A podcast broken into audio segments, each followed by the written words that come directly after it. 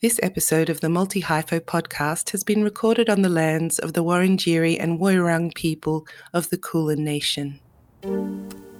Hey, Candy. Hey.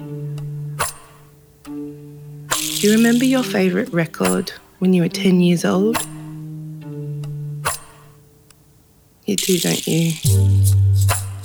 You used to make dances up with your best friends in your backyard, in their bedrooms at your cousin's place, in the street, in the park. It was so fly and it was so fun to dance to Push It by Salt-N-Pepa.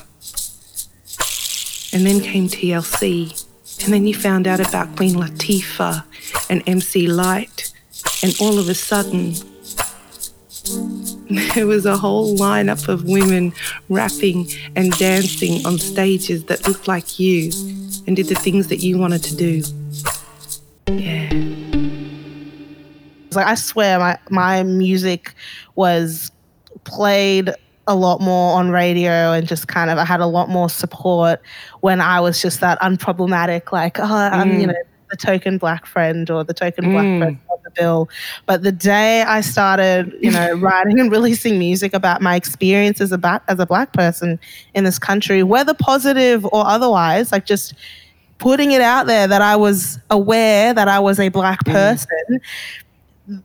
there's just this air of discomfort that just kind of sat over my career. And it's, mm. it, it really made me realize that if there's, if I intend on having my politics occupy my music and it becomes a part of my identity in every facet of what my life is and what my brand is, I have to be prepared to reach out to other audiences because I think Australia is still learning how to become comfortable with those conversations without mm. like people are called like people are saying Australians are all racist. They're all yeah. bad people and here's the song that proves that. It's like no, this is an experience that's happened think about a time where you might have made, you know, one of yeah. your non-white friends feel like this. Be better, move on. I want to talk to people from multiple identities, multiracial, multisexual, multi-creative folks. People who don't fit neatly into boxes, or have to tick multiple boxes, or have to make new boxes of their own. Multi hyphenates, multi hyphos, multi hyphenates, multi hyphos. Zimbabwean born and Melbourne based singer songwriter Thando has been gracing stages around Australia with her electric presence and powerhouse vocals for over a decade. With her 2018 breakthrough single Numb, featuring Remi, Thando has since gone on to open for Allen Stone, Leon Bridges, and R&B master Maxwell. Featured on Sampa the Great's debut album, The Return, her collaborative projects will continue well into 2021 with the pending release of her new EP, Life in Colour. This multi-dimensional performer is forging forward to solidify her status as Australia's newest First Lady of R&B. So I was born in Bulawayo and I sort of lived there with family till I maybe was about four or five. Mm. Um, and then from five onwards, we were in Harare because my dad had started a business there. My mum was working there. Then I have a younger sister who was born in Harare. So she didn't mm-hmm. get the mm-hmm. blues experience, but we did. So holidays and everything, we always went back to Bulawayo because that's where our grandparents were, all our cousins, yeah, and, yeah extended family. So yeah, blues is home. Mm.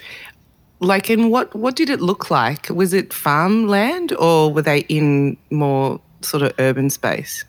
My mother's parents lived on a plot, so that was like farmland. Mm. And I just remember cows and chickens, and you know, my grandparents lived off their land. So yeah. it was, we didn't really go into town very often when we were at their place.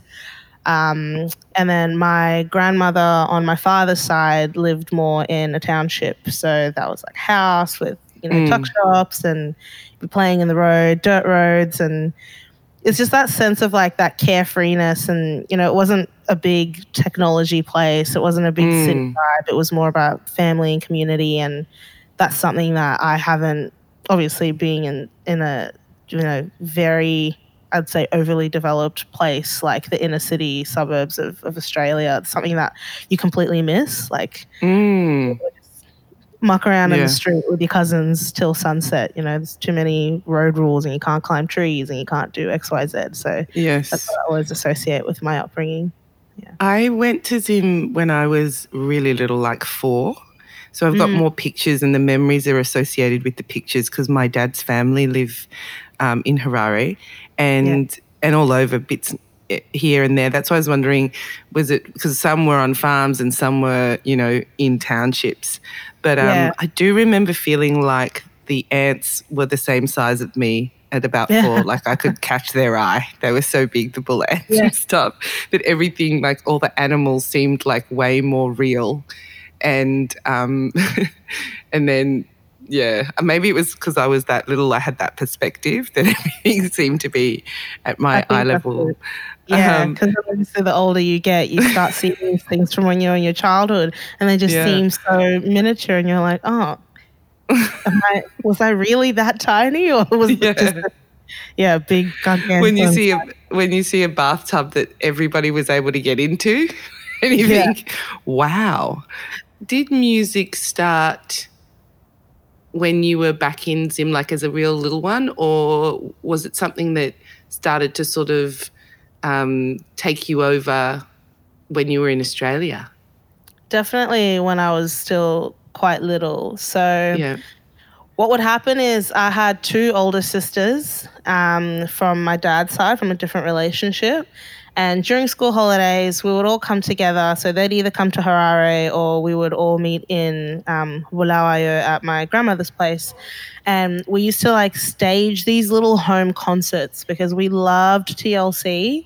so, so, the three of us would like you know embody a character and just kind of like do a choreographed dance and i always sang lead because i was the only one that really sang and just this sense of um, you know, teamwork with my sisters and creating a show and putting on our Sunday best and, you know, selling little homemade tickets to our family and just performing in front of everyone, I guess was kind of the start of it for me. And obviously, as we mm. grew, it was something that, you know, the two of them grew out of, but for me, was just a very, like, a very real idea of who I wanted to be and, and, what I wanted to do with my life. Lonely mother gazing out at the window, staring at a son that she just can't touch. If at any time he's in a jam, she'll be by his side. But he doesn't realize he hurts her so much. But all the praying just ain't helping at all, cause he can't seem to keep himself out of trouble. So he goes out and he makes his money the best way he know how. Another body laying cold in the gutter. Don't go chasing waterfalls. Please stick to the rivers and the lakes that you used to. I know that you're gonna have it your way or nothing at all, but I think you're moving too fast. When we came to Australia, you know, my mom really drove home the point that this is a place where you get to embrace fully who you are and you have the opportunity to, you know, paint your destiny. But I want you to go to school first. so do yeah. whatever you want and you can do music and I'll support you and I'll embrace you doing that. But you have to go to school. Like that's the only condition you have for, mm. for my mm. support. And I think, um, being in a place where there was so much opportunity for me to explore what music was like as a, a fully fledged career um, definitely kind of encouraged me to keep pursuing it. I think about what it would have been like in Zimbabwe, and I, I think, you know, maybe maybe this is just my family. I know it's probably different for everyone, but people's priorities would have been very different because obviously the way the economy was going around about the time we left, and I don't know what environment I would have been growing up in. I don't know if my priorities would have been different. I don't imagine I would have wanted to pursue a career in music if we'd stayed in Zimbabwe, just given the nature of, you know, what job stability is like and what Mm. yeah, the quality of life is like. So I know that I'm really lucky being here. Yeah, yeah. It is interesting though, looking back at like music coming out of SA, Mozambique, Zim though, now and seeing like Sho Madjozi and th- it's a really interesting time, I think, for the world. Mm. Um, I was I was actually dreaming about this the other day on a big walk, thinking because of um, what's that Parasite winning the Oscar. We've got a Korean language film. There's more and more coming out music wise and uh, in the film and TV where people are really accepting language. Like we're hearing rappers rapping in language and it's becoming more popular. And I was thinking, is this also boosted by this sort of global moment where we're all listening and watching? Like the amount of kids I know that listen to K pop more than other music really Oh, yeah. interests me. You know what I mean? Yeah. Or um, oh, I love that Kenyan, young Kenyan comedian Elsa on Instagram that seems to be just like taking Oh, over the world, right? Yeah. So funny. Pandemic, you know, I was going to come over, but pandemic. And I was like, this is really cutting through in a way. Yeah. And of course, the internet, obviously, the internet. It's a really big part Um, of that. Yeah. yeah. You know, what I found really interesting is like the number of, I guess I'd say, like mainstream artists embracing Afrobeats. In their, Mm. even like artists I just never would have even thought to look into Yeah. something like that. Like there's this new song by the Black Eyed Peas and Shakira. And I Oh. swear, if you didn't know that it was the Black Eyed Peas, like you just like close your eyes and listen to it and you'd think that it's, you know, some, you know, great like Nigerian artist. Yeah. But like the sound is so like it's become so global and Mm. you know, you start to see the influences of, you know, the non Western starting to seep into the world. And I think that connectivity that we have because of the internet and because we're all able to share, people are looking beyond what gatekeepers are calling trendy. Yeah. Like they're really starting Yeah. to try and carve out a new sound. And yeah. Yeah. I think I think that's so vital, right? yeah, like It's even like the- awesome.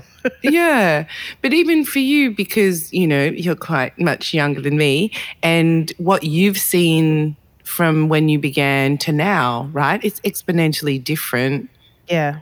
right? Yeah. And how have you felt like navigating your career in Australia? How is that like? What are some of the highs and lows? you don't have to name names because I have to do some weird blah blah if you name Yeah. names. But um, defamation, but that's it's quite fun to do. Um, but um, you know, what what would you say, or, or rather than highs and lows, learning points? You know that you think, hmm, I think um, because this country is still so young in the sense of there's a lot of acceptance still to be had about the history of this country and how it's come to be. Mhm. Like knowledge is one thing, but accepting that there's this blemish and how to Mhm. cultivate that into something better moving forward. Like there's still a lot of work that needs to be done. So it's always weird being a black woman occupying this, I guess, predominantly white space when you're bringing up topics that cause discomfort and you are no longer the palatable black woman Yeah. that, you know, that so. And I think until they can do that, it's going to be a really weird time for anyone non white to try Yeah. and occupy the space and be completely true and authentic about their experiences. I mean, even look at what happened with um, with Ziggy when he went on Q and A, and you know he had his statements about representation, and you know he's an Indigenous person, but the amount of backlash an Indigenous person got for speaking out about their experiences as an Indigenous person doesn't make any sense no, and yeah it's, it's just you know and if someone who is obviously native to the land like i'm not even i'm not Mm. native to this land i'm i'm very much benefiting from from the Mm. colonial constructs that remain here today if I'm saying things that shake things up, sorry, other way around. If Ziggy's saying things that are shaking things up and people are like, oh, shock horror, I don't stand a chance. Do you know what I mean? Yeah. Like, Yeah. I, d- I don't with feel that, with that Mm. group of people as a target au- audience, I think you're really onto it when you say that. Having just come back from Los Angeles and um, Maya Jupiter, I don't know if you might be a little young for Maya Jupiter. you're gonna notice a Jupiter, lot. Yeah, hey, hey. you're gonna notice my age a lot today. yes, you're gonna yes, name drop yes. a lot of people, and I'll be googling them while you do so. Yeah, well, Maya was um, actually um, she used to run the hip hop program on Triple J. You know, Yeah, right. She's, she's a piece of um, Australian hip hop history, and then uh, a man stole her heart, and she moved to LA. Uh, that man is Aloe Blacc, and they, Hmm. yeah, so they do beautiful stuff. Like they are artivists. Their brand is artivism. So they play the Women's March, the Teachers Federation. They are there in full force. And even I had a, um, a really interesting moment with Kendrick Sampson, who's in Insecure, because I was in LA during that Emmy season and turned around and there's like Insecure folks at um, at the standard where I was staying. My my key card would never work for my door, and I came down. I was really angry, and I turned around. He was behind me, and I was like, "Hey, he's super Just casually. gorgeous. He's Yeah. always in the front row of anything um, Ava DuVernay does." So we started chatting, and he said, "Oh, you're South Africa. What do you think of Winnie Mandela?" Now I can't imagine an actor like a black actor in Australia from an African diaspora being on a set, which have been on a few, not not too many, unfortunately, saying to me, "Oh, South Africa, what do you think of Winnie Mandela?" I couldn't imagine it. So straight away when I'm over there, I'm like, "Oh." How dreamy. Everybody's able to talk about politics, and you can be an artist and political. In fact, most of the folks I met that are from the Black Lives Matter movement, Damon and Patrisse, the two Damons, you know, and their brothers, they're all also represented by the biggest artistic agency in the world, CAA, Oh, wow. and Yeah. m- are making trap music, are making, you know, uh, they call themselves cultural architects and artists. So politics and art isn't separated. I They're think we see the same in South Africa. You know what I mean? Mm. So it's a bummer for us in Australia not to feel that juice, you know, not to feel that Yeah. life when we're like, I'm going to say this, and people are going to be like, dope, you know, yeah. Tobe Nwigwe, you know, like it's on point, man. And it's globally on point. So it's sometimes just this little tiny heartbreak or major heartbreak you sort of have to get over from Yeah. this home of ours, this very fraught home, um, in, in, you know, sort of to get across the line. And most of my stuff early days, um, in even more niche, making hip hop and spoken word theatre, um, all of it was about being embraced by First Peoples and vice versa. And one of the most pivotal moments of my career was doing the Dreaming Festival that was um, cur- curated by Sam Cooke at the time. oh wow. And yeah, so, and that was just blew me away because I was there in at Woodford with all the artists from Indigenous backgrounds and First Peoples coming first and Torres Strait Islanders and and and I got to feel what it felt like to be surrounded by um, you know, black and first peoples, right? Black and black, as we say, um, black fellas and, and black people from the diaspora. And it was such a huge moment to feel that on this ground. Because when I went to Edinburgh or other parts of the States, I could feel that. But I'd never felt it here. yeah, that's And, amazing. you know, and it was like, ah, because as you get, similarly for acting, I think it's similar for music, as you climb, it becomes whiter and whiter. so you're surrounded by more and more white people Yeah. as you do better. And that just sucks. Yeah. You know? The amount of people I've heard who say to me, but isn't it great? You're so unique. I'm like, no, no. No, no, no, no. I want to look around and see my sisters and brothers. Like, are you serious? Um, Mm. it's such a it's such a, a different experience and when you try to kind of go around the world and talk to it people are like what are you talking about yeah, yeah, 'cause it's just you're like black so in. Australia Yeah, do you know Right? the moment that you're speaking of? I had that in I think it was 2017. Um, I was doing backing vocals for this like Portuguese band. It's so random. Mm. Like I learned how to sing in Portuguese.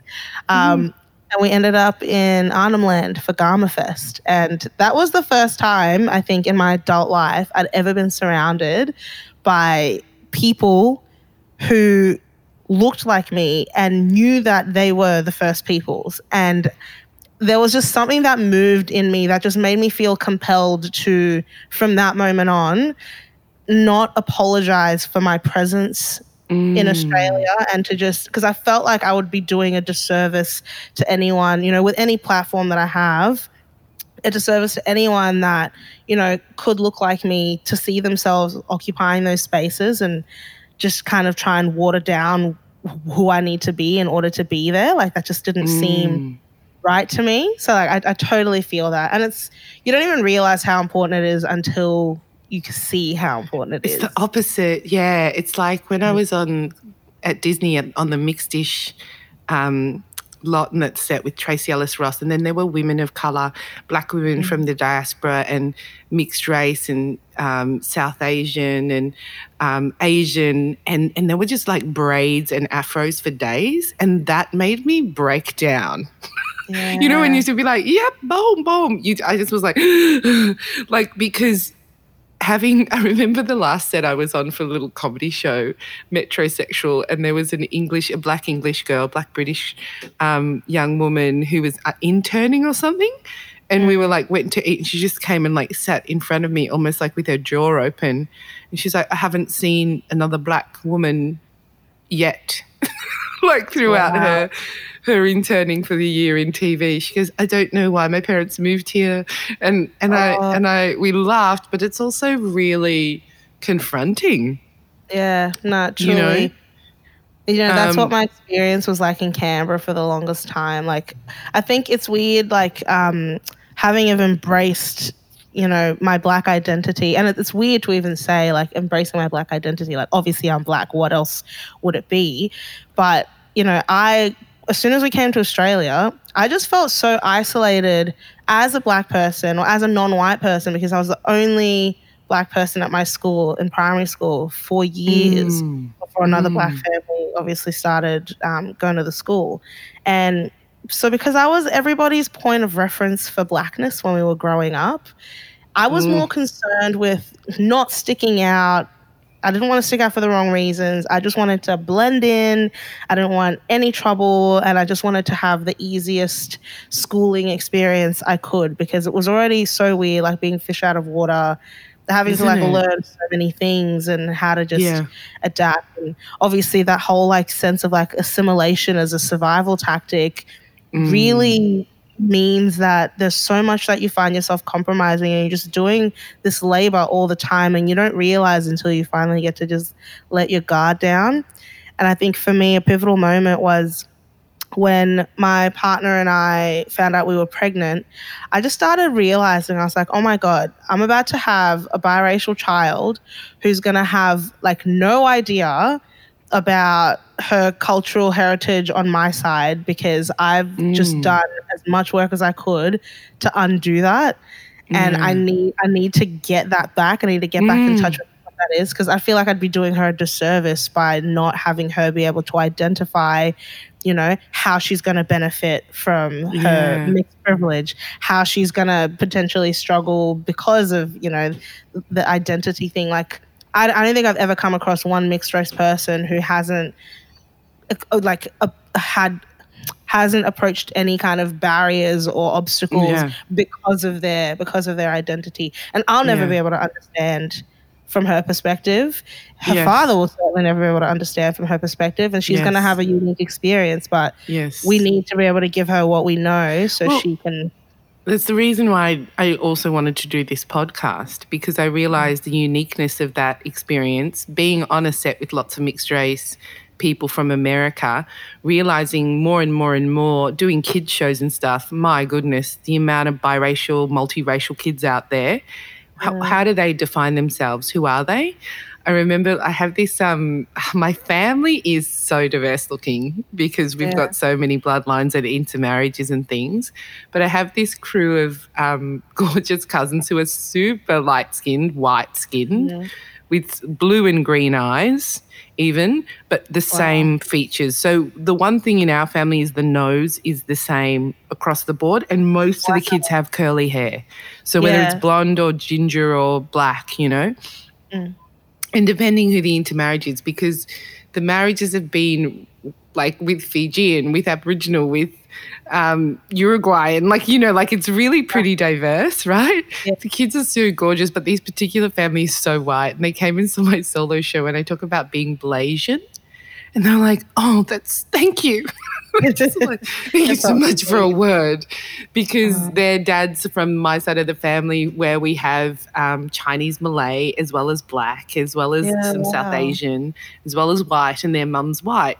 So they were like, "Thank you so much, Auntie," you know, because Yeah. they need something to feel like they're not nothing or they're not in between things. They're like everything. They have to feel that they're everything.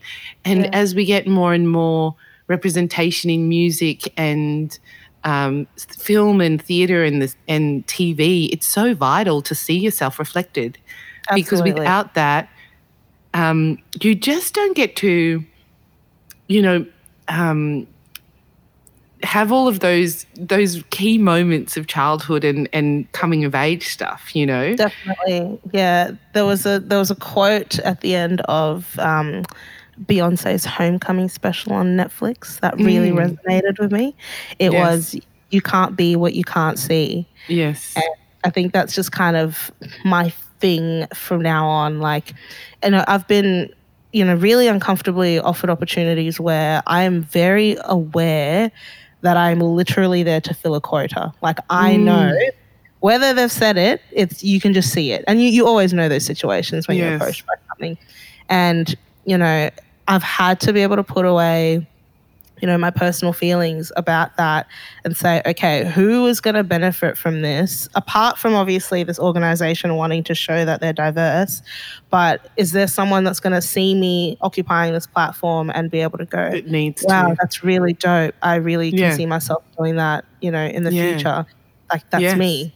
Yeah. And, and that's, and moving deeper into this so i've seen i've noticed like a little um even deeper movement into body positivity and self-love in your Mm.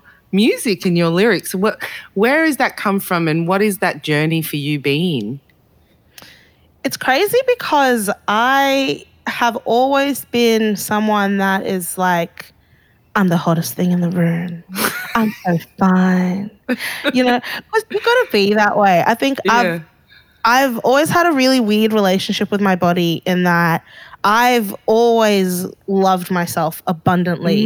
And Mm. I never questioned my worth and you know I've never worried about how I looked and I've never thought negatively about myself until I hear comments thrust upon me. Yeah. And it's weird because I feel like someone else's body is no one else's business you know? Yes.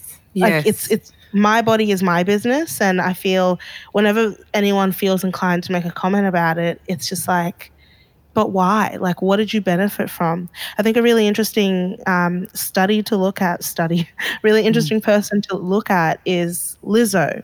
And Ooh.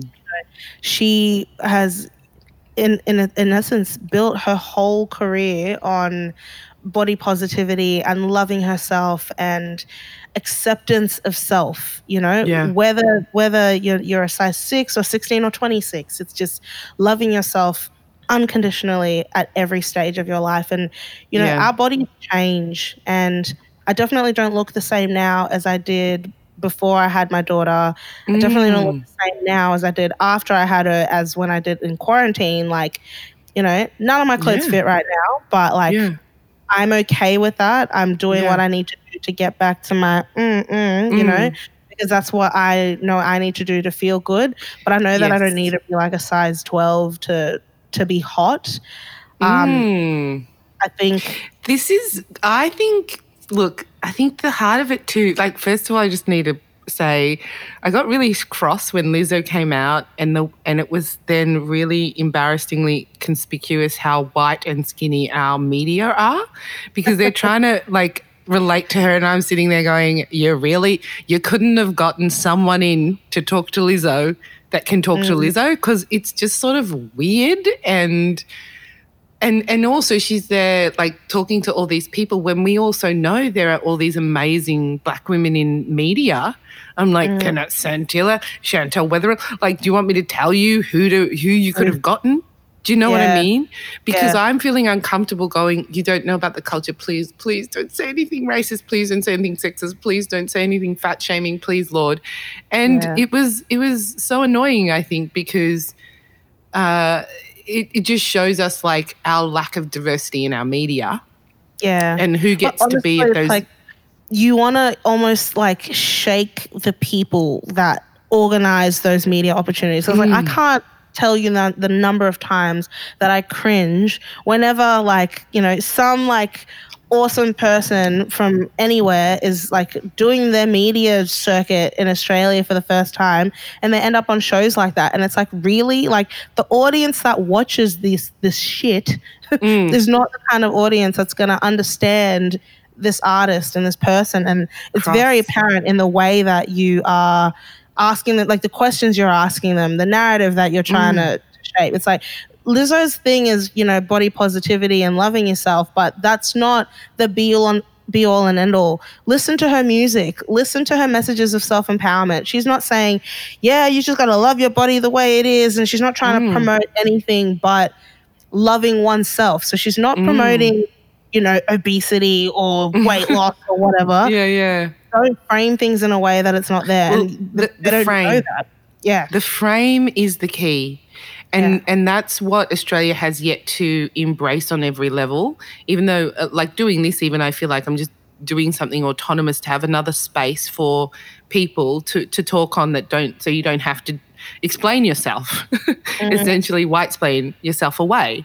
And I feel like also what she's broken out into is that space of where the possibility, my dream, my dream space in the arts across the board is that yeah, we just let go of all of that old mm. stuff, mm. old cultural baggage, old baggage, even around gender and, you know, sexuality and all that yeah. sort of thing. And people could play any role because of their essence. You yeah. know what I mean? So, yeah. like, you know, Lizzo could be, if it was her essence, Sandy in Grease, or or she could be Danny do you know what yeah. I mean? Like, like yeah, exactly. just that we could live. Because I've done it once or twice where I've really got to gender bend a bit.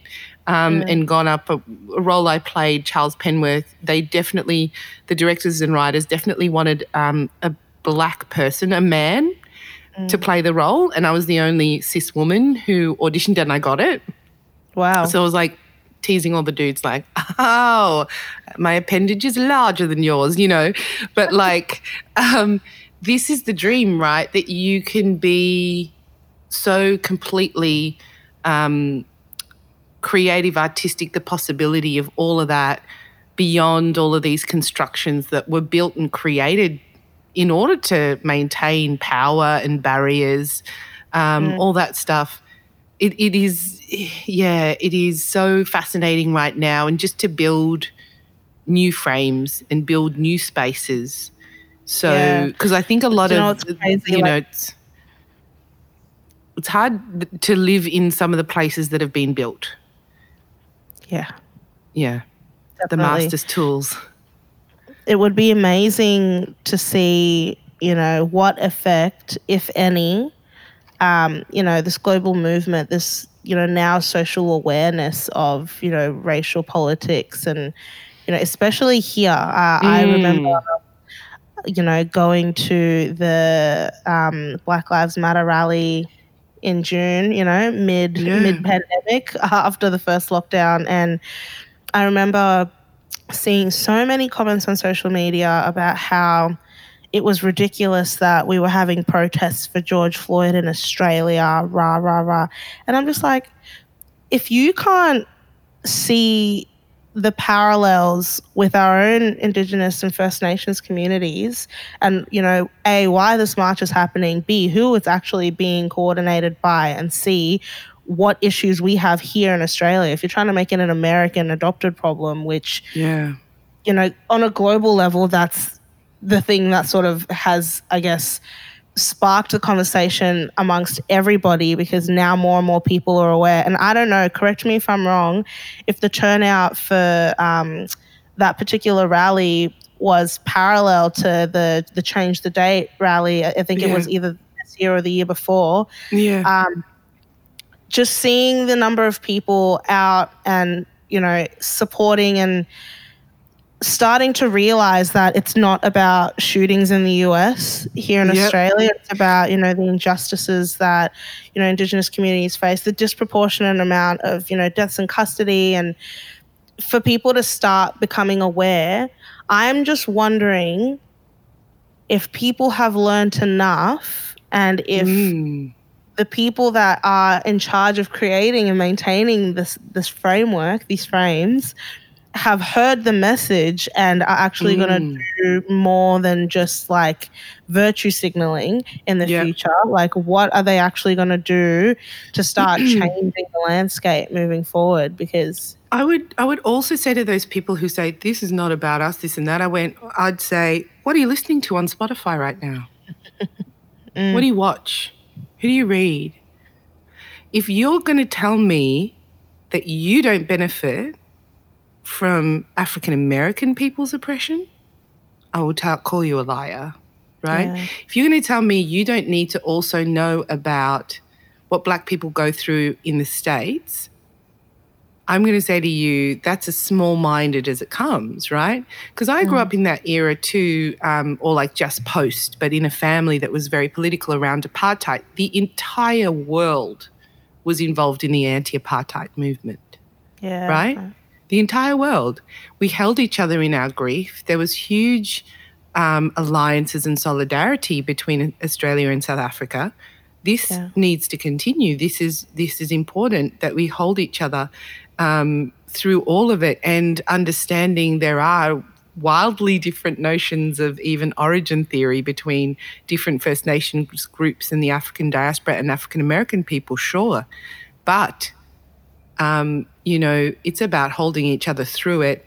And hopefully, as well, I hope in the near future it stops being a black white issue, but it's just about all of us. And um, mm-hmm. there's not so much focus on white people like mm-hmm. getting it.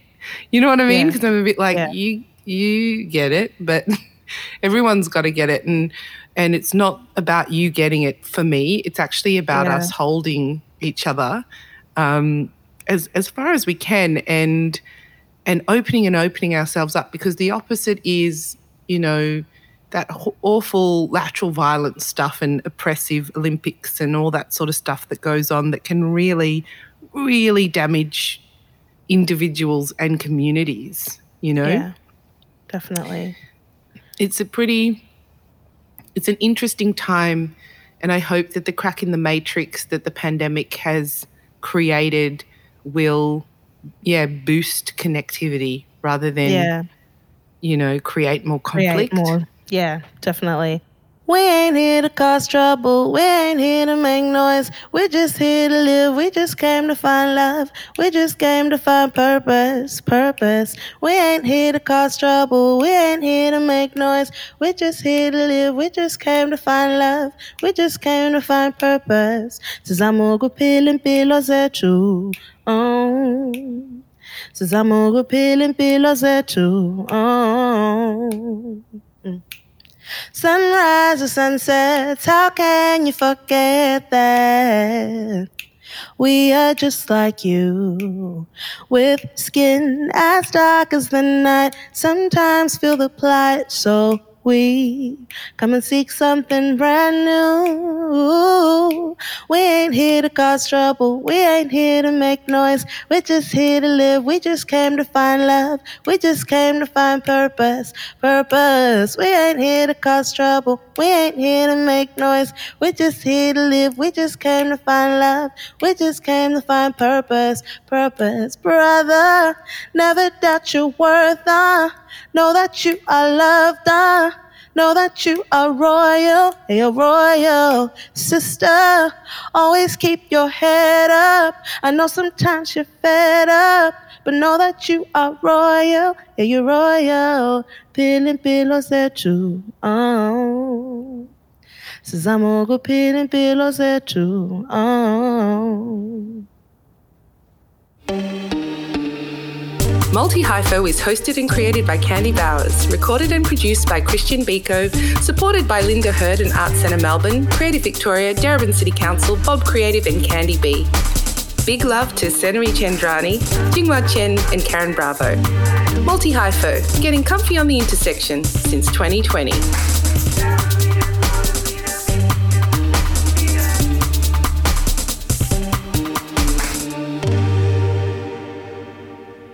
What what records are you listening to at the moment, or what's your favorite record?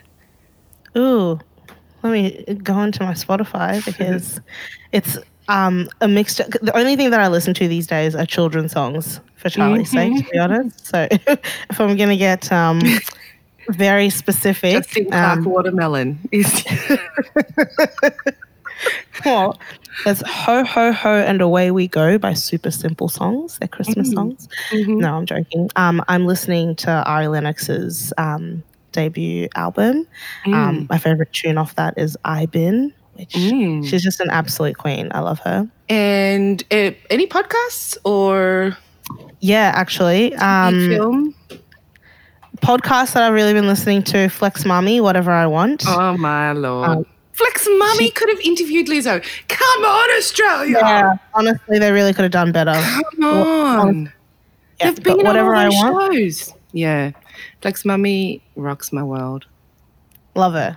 And yeah, all, all that critical thinking stuff has actually been a lot of the conversations that start a lot of things um, that have helped shape how I see the world. Yeah. Because, yeah, some things you realize that you've just accepted because it's what you've always been taught. But then when you start thinking about why you really think that, and that's been a really good exercise for me to have, especially with the social change that's happening now. Mm. Yeah. And any TV or film stuff. Because you're going to laugh at me if I tell you that the last series that I finished watching was The Crown. It's good. It's really good though. Although I always cry when they go to Africa. Like I feel so weird about it. Yeah, it's like when weird. you're in isn't it? It's Africa like- and I see Africans, I go, I feel sad about this entire situation. honestly, the whole thing is just like, like I just I look at it and I'm like, um, there's a movie that I really loved called See You Tomorrow, which is on Mm. Netflix. Mm. Um, Cool. time travel epic, um, Mm. with strong black leads, and I really loved it, and I You cried. Yeah, so it's like a um, yeah sci-fi but emotional. You just don't see it going the way that it does. It goes from Yeah. being like really loopy to really real. Mm. Um, yeah, and I cried tears. Peeling pillows that you own. Says I'm go peeling pillows that you own.